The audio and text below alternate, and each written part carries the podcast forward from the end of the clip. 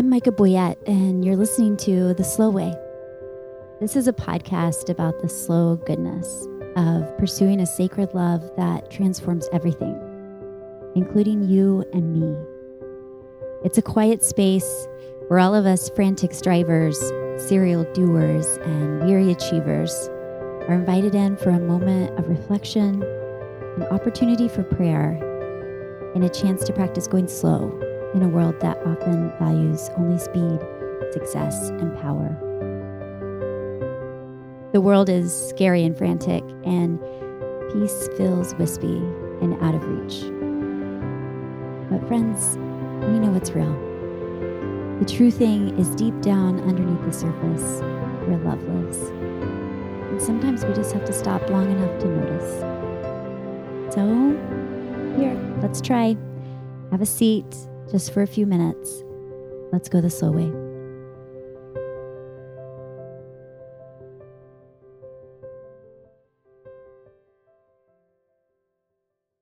My dad and I always shared a tendency for headaches.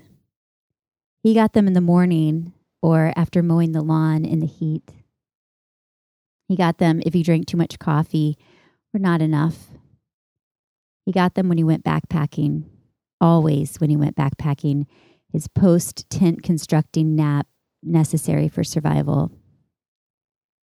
But unlike me, he didn't complain. I was a crier when I started having them weekly as a teenager. When I was stressed about algebra, when the boys I adored didn't adore me, when I drank too much coffee or not enough. By college, I took a lot of over the counter medication to control them. My dad did too. We both inherited our headaches from one source his mother, my Meemaw. She endured such terrible headaches when my dad was a child that she opted to be the first patient in my hometown to have brain surgery back in the 50s. She was a young mom of three tinies. Back then, brain surgery meant risking your life and then staying in the hospital apart from your kids for an entire month. My dad remembered my grandpa holding him up and looking through the glass at his mother in the hospital room. I wish I'd asked her when she was living what those headaches felt like and what the surgery accomplished for her. She must have been desperate to take that kind of risk. I've known that kind of desperation. When my migraine started after a concussion and an ongoing struggle to heal, my dad was anxious. I was repeating a story he already knew three little ones, and a mom in bed, unable to cope. Dad wasn't one for long chats, but he wanted to know how my migraines were. He checked in and he talked about it with my mom. He worried about my kids. My dad understood that it's terrible to have a mom in bed with a headache. I was in bed with a migraine one to two days a week for two years. I hate that my dad died of brain cancer of all the things. Hadn't he suffered enough from head pain the rest of his life? But for an entire year, he lived through a terrible series of headaches tumor growth pain, then brain surgery recovery, then the burn of radiation, back to the horrible pain of tumor growth, and to surgery again, and on and on. While he suffered, I wonder if he thought of me in bed with my own migraines, my kids avoiding my room. I've been reading Amy Julia Becker's new book, To Be Made Well, a book about physical and spiritual healing and the connections between the two. Quote, to live in God's healing presence is like swimming in the ocean, immense, frightening, powerful, beautiful, where, as the psalmist writes, deep calls to deep, where answers don't come easily, where pain is exposed rather than covered over, where healing leads to transformation. End quote. Amy Julia explains that in order to open ourselves up to healing, the root of the pain must be exposed. We can't cover over our pain and expect it to go away. As I've learned over the years, Tylenol doesn't heal a headache. It simply tricks the mind into believing it's disappeared. Headaches have their way until they've done whatever it was they set out to accomplish. The last massive migraine I had was in December, a handful of days before my dad died. He had stopped eating on a Thursday, and that Friday I bought a flight, finished pre Christmas tasks, and packed so I could make it to my parents in time to be with him for as long as he needed. That Saturday, I was hit with a migraine, and as I was used to at that point, spent the afternoon in bed, medicated, with a heating pad on my neck and a lavender eye mask over my face. The next day, I flew to Texas. I hesitate to tell you this story because it still feels tender, because I don't know what it will become. But here goes. I look back on the days that followed that flight to Texas. My dad in so much pain that he could no longer speak or drink. As I wet his lips with a sponge and rubbed his head to try to relieve the pressure. I never felt my own head pain. I thought then that it had to do with purpose and adrenaline. My body knew he needed me, and it was guiding me through those days free of pain. Then, in the days that followed his passing, I assumed I was psychologically keeping it together for my mom. I assumed I'd get home to New Jersey and my migraines would ignite again. But a month later, there were no migraines. Each morning of January, I woke without the severe neck pain I'd lived with since my fall and concussion in 2019. For two years, it had taken me an hour to get out of bed in the morning while I stretched my neck, used a heating pad, and waited out the first head pain of the day. Now I was getting out of bed as if the concussion had never happened normal, easy, clear minded. In February, I met with my therapist and told her the truth. I feel so guilty that I lost my dad and my migraine stopped. I don't want to associate his death with something good. Micha, she said, what if he took them with him? What if this is what your dad wanted? I thought of my dad's memories of his mom's headaches, his fears for my boys having to watch their mom in bed.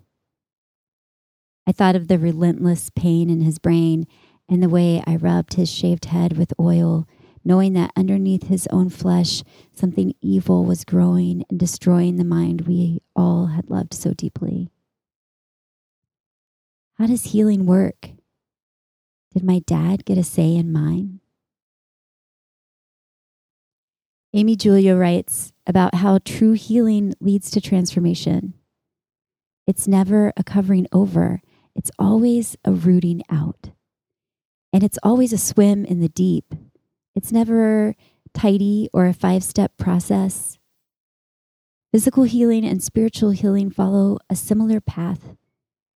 There is a place of pain, of emptiness, of ache. And when we turn to the healing work of the divine and allow our pain to be exposed, there is no promised fix. But there is transformation that comes simply through our vulnerability. I tend to avoid talk of healing because I hate the spiritual and emotional abuse that so often plays out in churches, where healing is a gift only for the good enough, a spiritual reward dangled over the heads of vulnerable people who are promised if they're faithful enough, persistent enough, prayerful enough, God will swoop in and remove the suffering. When faith is a litmus test for who gets to live, more dies inside a person than the physical body. Why did my migraines leave me? I promise you, I didn't have enough faith for this one. And I certainly was not doing any trading. I would have chosen to keep my daily migraines and hold on to my dad. The prayer I prayed was for his brain to be healed, not mine. But that's not how the story went. And the only answer I have to this strange miracle is that my dad loves me. If he had a say, if he got to take my migraines with him, he would have done it. And listen, it's possible they'll come back again. But it seems to me that the story of Amy Julia's book and the story of my new life without daily pain is this healing begins with vulnerability, and it begins with love. And just as healing is rarely a one time event, vulnerability and love are a way of living out the gift of wholeness. St. Benedict's rule contains instructions for novices seeking to live a cloistered monastic life. Always we begin again, St. Benedict says, every day. What if healing is more of a daily practice than a one time event? Not necessarily a promised forever, but a tender rebirthing. My brain's bruises finally pink and smooth living into a new story with open hands and gratitude for the gift of this day without pain. If, like Amy Julia writes, our bodies and our spirits are connected, when we seek healing in our deepest places, that healing flows out to our bodies. Wholeness and wellness are interconnected sometimes, and sometimes they're not. That's a mystery I'll add to the collection of mysteries I keep in my heart's corner. I pick them up and look at them from time to time, waiting for them to one day make sense. But until that happens, I'll wake up in the morning, sit up without pain, and walk to the kitchen to make coffee. At some point in that five minute stretch, I'll remember that my dad is gone and that I'm here pain free. Each time I do, I'll come closer to the kind of love that heals us all. Love that requires honesty, truth, and a willingness to show up as we are, asking to be made well. Always beginning again. Every day, beginning again.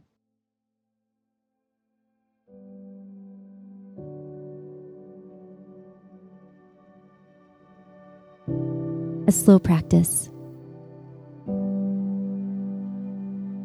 How do you begin your days with wholeness and healing in mind? Let's practice beginning again. When I mentioned my lifelong struggle with headaches, maybe something physical came to mind for you. Some of us are more prone to illness than others. Some of us live with chronic pain, but others may experience their pain in the form of grief, depression, fear and panic, addiction, or relational strife. Today, I want you to consider where you need healing. Where is your physical, emotional, or psychological pain. Can you picture it? Can you give it an image or a symbol?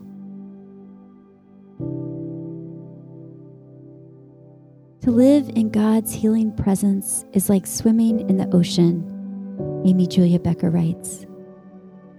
Immense, frightening, powerful, beautiful, where deep calls to deep.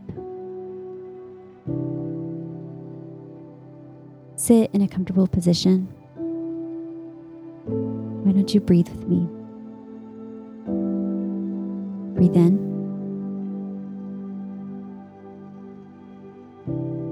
Breathe out.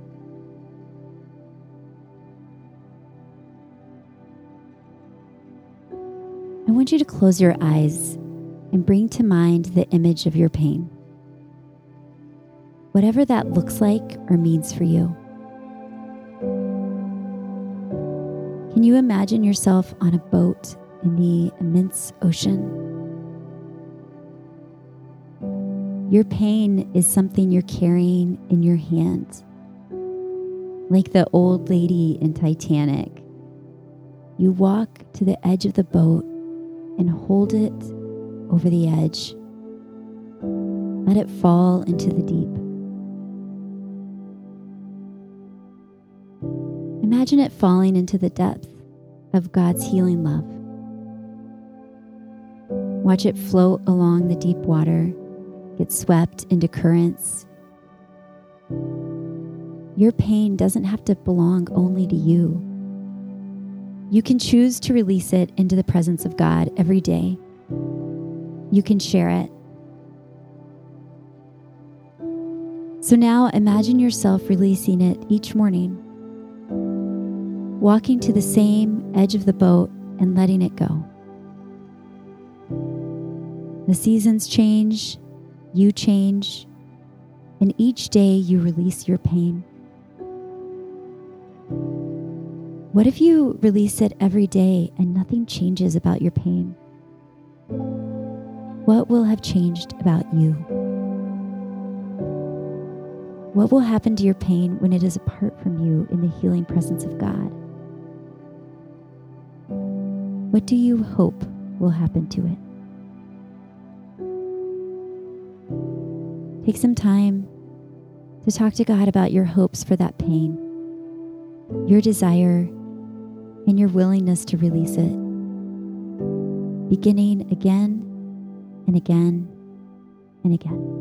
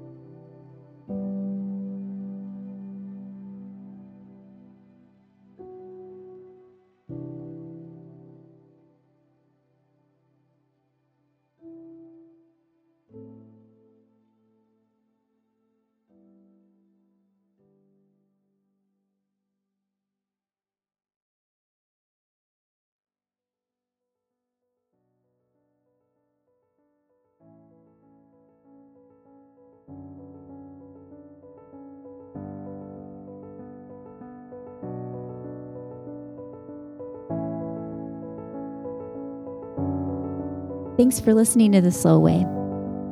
Choosing a moment of quiet and allowing yourself to be slow here with me is no small thing. When we move, even for a few minutes, at a pace that refuses to conform with the culture around us, we make space for God, for wisdom, for a vision of ourselves and others can only be seen when we take the time to pay attention. What I'm trying to say is, we make space for love.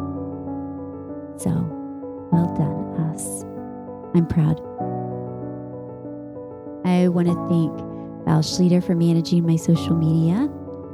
Jason Boyett for designing our slow way graphic, Carson Boyett for creating our weekly downloadable images during Lent, and of course, the talented Angelina Marie for editing. If you're interested in more words on the slow way, you can sign up for my newsletter at michaboyett.com. We moved over to Substack this week, and I'm excited about the look and the options available in our newsletter, so check it out. And you can follow me on Instagram and Twitter at Micha Boyett and find my book found wherever books are sold. You can also review The Slow Way on Apple Podcasts or wherever you get your podcasts if you think that's a good idea. But, you know, if your time would be better spent fertilizing your garden with your natural compost, then by all means, do that. Until next time, friends, let's go the slow way.